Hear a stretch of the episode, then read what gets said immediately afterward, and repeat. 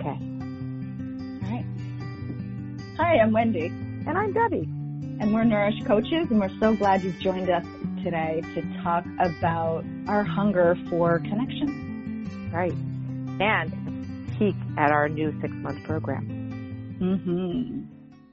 So I don't know about you, but I see people always grasping for the thing that's going to turn their lives around. You know, that health fix or that new thing that's going to, and I use these words, you know, they're kind of extreme words, but things that are going to save us or change us or fix whatever's ailing us. You know, Yep. the right protein powder, the right, you know, activity, the right the, the right something, you know, that one thing. The one thing, right.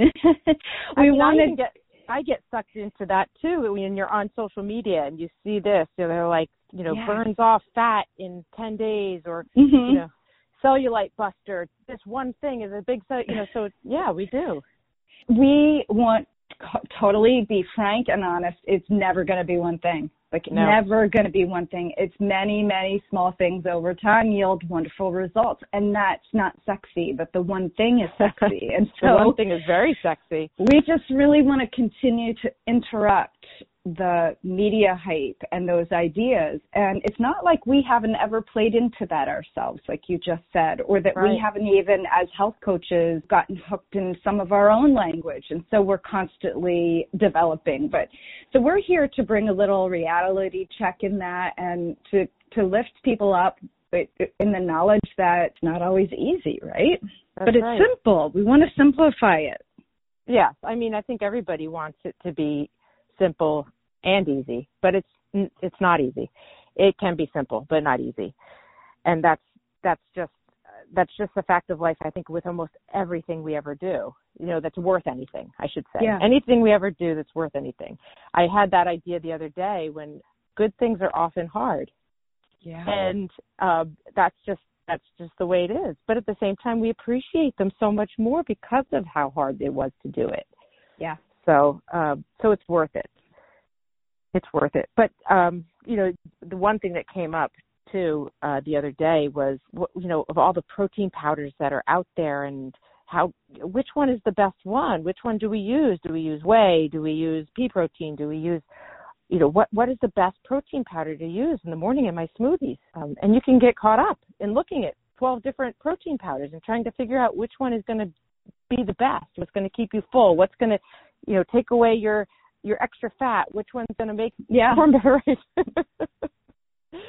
but Well, and that that kind of decision making can paralyze us too on some level. I don't know if that's where you're going, but it can be so that we get overwhelmed, you know, looking in the aisle or shopping for something like this, and then we just end up, you know, not doing anything.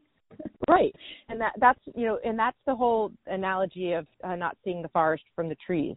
mm. You know, that whole idea of, you know what, in the in the big picture, that protein powder really doesn't matter. It really doesn't matter. Yeah, when I'm working with athletes, they're like, "What do I have right before a race?" I said, "The same thing you have every other day." Mm-hmm. it's not you're not choosing new things the day before or the night before it's stuff that you eat on a constant basis and so it's it's the daily choices over time and so experiment with the protein powders right. you know? Yeah. one isn't the best in in my opinion. That's a personal opinion. I agree. there there are several on the market that can be really uh, fabulous sources. Here is the bottom line too. Regardless of the protein powder you choose there are things about health that are so much more important that we ignore than the protein powder our society looks at right now and we want immediate gratification and we get that. We believe that. We know that. We are that way too but we also need to think of longevity and the blue zones Yep. is this great study of longevity and and we just read a quote recently. Yeah.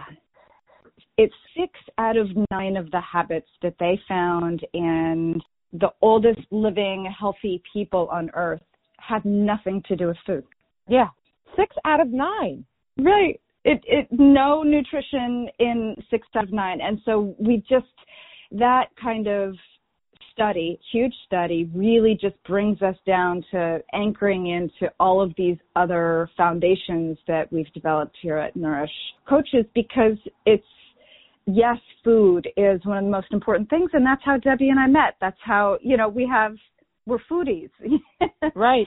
For sure, right? Yeah, and and those nine lifestyle habits that that that are central to longevity that this Blue Zone study came up with. Um, the three had to do with nutrition. I just want to say that one of them had to do with drinking alcohol yeah. know, in moderation. So it's really yeah. it's really two that have two. to do with true nutrition, you know. Yeah. And so so two out of the nine.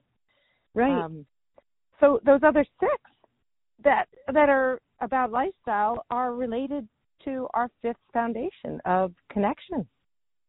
Yeah. It's connection with your community, with your family, with your purpose. That was an Yep. interesting one. Your your connection with your purpose, with Yep. with your faith community, with Right. your social community. And we wanted to tap into that again because we came across that same statistic again. I know. and it, it keeps popping up into our lives about, you know, about smoking what was it? 50, what was 15 cigarettes a day. Isolation, people who are isolated from social connections is equivalent, that isolation is equivalent to smoking 15 cigarettes a day. And here we're thinking we're drinking beautiful water and we're eating enough kale and we're getting great protein in our body, but we're isolating ourselves or we aren't processing our stuff well. Right. And that has a huge factor on our health. And we're talking about serious health. We're talking about factors like not just depression and anxiety, but things like diabetes and heart issues and high blood pressure and that sort of thing. So it's it's not just that our body isn't in in shape. It's serious health factors. That's right. You know, and and I don't know people's stories that I'm about to make a big generalization, but there there are stories that you hear of someone dropping dead at 50 or at 45 and they were in such great shape, they were so healthy, you know, on the outside. And I've always questioned that. I've always questioned if they truly were really really healthy, then why would they drop dead at 45? There had to have been something, and I don't know their story, so I can't I can't speak from fact. But I'm saying, I'm wondering if it is that a lot of other things, yes, they might be exercising and eating right, but maybe those other factors are being ignored or, or neglected in some way. And obviously that makes a difference. Well, and you know, you hear studies about, um, you know, we live to retire, right? This is Yeah. such a oxymoron, right? That people Yeah. live to retire, and as soon as you retire, you you have left your whole family of colleagues, Yep. and you don't have the same routines. You're not running into the same, you know, groups of people. And a part of uh, working has stress that gives us uh, purpose, right? To solve issues and to collectively create something and you know to to fix things or or to to produce things and we take that out of our lives and we just you know want to sail off into the sunset and i think it's a misnomer people get very very lonely when they retire Yep. Yep. Absolutely. unless we take action and part of taking action i think that you know from from our studies is actually knowing what brings you joy what makes you happy and you know for a lot of people for a big portion of their lives they they haven't tapped into it you know they haven't fostered their creativity because they've put all their energy perhaps into family or perhaps into their career. So unpacking what makes you happy is sounds so simple. Well, of course I know what makes you me happy, but I, I'm not sure people really No. sit back and think about that question very I often. I think that it, I think you're right. I think you're 100% right, and you you're making me think of a time in my life where um I was working full time and I lived in Rhode Island and I was working full time and I was pregnant and when it was time to have my first child I quit my job because we had decided that I wouldn't be working when I raised my babies and I went from the work environment where I really enjoyed the people I worked with a lot. I went from that full time to being home alone with an infant. And I think I, I don't think I had postpartum depression at all, but I think I went into a somewhat of a depression. And I don't know I don't know that I actually realized that. Mm-hmm. Um, but I do know that at that period of time for the next few years that I had two babies at home, I was angry a lot. I had a lot of resentment and anger during that time. It was not a time that I liked myself at all. Which, you know, you're raising babies.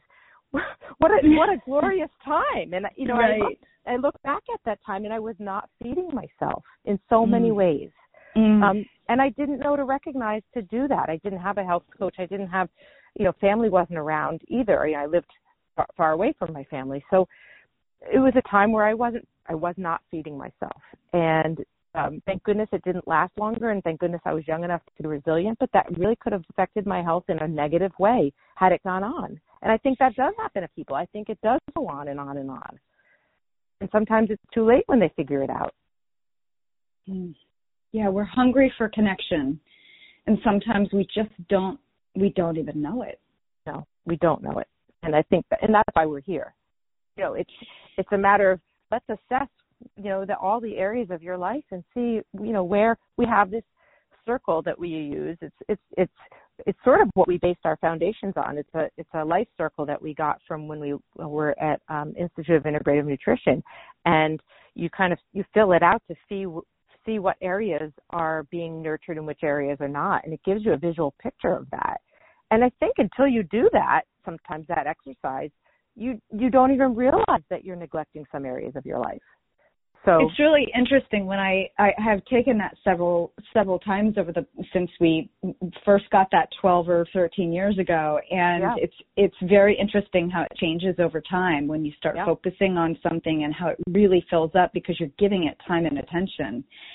And one of the things with re- reaching out to people is, I mean, it's not easy for us introverts to, to pick up the phone call and say, hey, do you want to meet for coffee? Or mm-hmm. do you mm-hmm. want to have a Zoom meeting? You know, because we might be Zoomed out. But I think there's, when we become lonely, we're very we're very focused on our own feelings. And so one of the things that we have um, heard speak of many times, and uh, one of them is from the podcast Hidden Brain. And there's this idea that when we step out of ourselves and be of service to others, even mm. in the very smallest ways, we can, you know, this act of service of, of uh, creating an environment for others or even ourselves, but but also for others collectively, just opens something up in our in our bodies that kind of trips up that that feeling of loneliness. So service doesn't have to be soup kitchens and building homes, but right. it, but it could be going to an animal shelter or being part of your community pickup and collecting trash that's gone crazy in the winds after you know trash exactly. day. Yeah, small um, small uh, small moments of kindness here and there. Yeah, yeah. making an extra pot of soup, you know, yep. and and divvying it up among people. Yeah, and you know, and and that that little shot of dopamine really is is great, and the more you can do it, that that, that just happened to me yesterday. I was walking my dog, and people were we have a little a little area where people launch their kayaks into the river, and they had a bunch of kids with them, and they had put a bunch of their water bottles on a bench, and they were getting packing up and ready to leave, and I said don't forget you have a bunch of water bottles over on the bench. And they're like, oh my gosh, thank you so much. That was such a little thing. But yeah. they were so happy that they weren't going to forget their water bottles. And I felt so good being yeah. a person. And it, you know, so it was it was 30 Gentle. seconds of a little dopamine rush, but it like mm-hmm. lasted for you know then for another you know few minutes after that. It was great. So just little little things throughout the day to like boost that up can help a lot. I was in a grocery store recently and this whole idea of being behind masks, I've been like many other people, I've been looking at people's eyes a little bit more to try to try to read them and try right. to, you know, have this human connection because the world just needs more kindness, especially right now. I mean, we always do, but we just need more ki- kindness. And this woman's eyes were so they were so dark and mm. and beautiful and she had this eyeliner this perfect eyeliner on i was just so impressed and i said to her your eyes they just they're so beautiful and she just looked at me like that's the nicest thing anyone said to me today. Aww. Oh my gosh, that makes me feel so good and it made me feel good and her feel good and it you know that that ripple effect can really really be be powerful. Yep. So it doesn't have to be some huge altruistic thing. Right, and I think people think of that when you they say, "Oh, maybe you should volunteer," and they think of oh, all the mm. time, or or even you know, a lot of times I know that in the past I've I've not wanted to do some things because I'm I'm I'm empathetic in a way. I think it would affect me, and I'd feel so sad if I was in a situation. Yeah. yeah. Um, so so don't do those things. There's so many other things to do, and even if they're minute, you know that they they add up. So it's it's so worth it. It's so worth feeding that part of yourself. Yeah. Well, I also, you know, we want to define loneliness too on some level because loneliness is different than solitude, I think. You know, sometimes we're around people so often we need to be by ourselves and that's yeah. not loneliness we can be lonely in a group of people that we're trying to connect with but we're not being real or we're not being vulnerable we're not being ourselves and when we're not ourselves we don't connect properly. You know, our energy is off and therefore the connection, it's kind of like a key doesn't really work because we're not, we're not really shaping ourselves in our truest sense. And so when right. we, I think when we can be vulnerable with each other in a very safe environment, then we can see our resilience and we can see the strength we have inside of each other and help each other uh, tap into that part right. of us because we've got so much we've got so much inside us. We've got so much wisdom inside us. And we can you know w- one of the things that we do as health coaches is help people get unstuck and see things just a little differently because we can just we could just get stuck. And so we're actually in the process right now of creating our six month group program. Some people don't actually want to do one on ones Right. Um, it just doesn't work for them either financially or emotionally, or it just feels uncomfortable. But they feel really good in groups, and the groups make them feel part of a community. Yeah, yeah, and especially if that community is is going through the same exercises or the same challenges, um, it's nice to have that commiseration in a lot of ways too. Mm-hmm um, yeah, I think my favorite part about this one, besides it being a group and being six months, is that it's taking us through the fall, the winter, up into the spring. And this is yes. a challenging time. I think, you know, we can say every time is a challenging time, but it's especially challenging time because we're, we get so busy in the fall that lead right into the holidays and people kind of just throw up their arms during the holidays and then they're in the dead of winter and then it's like oh comfort foods relaxation whatever it is you know whatever excuse we come up with and then all of a sudden spring hits and we're like ah!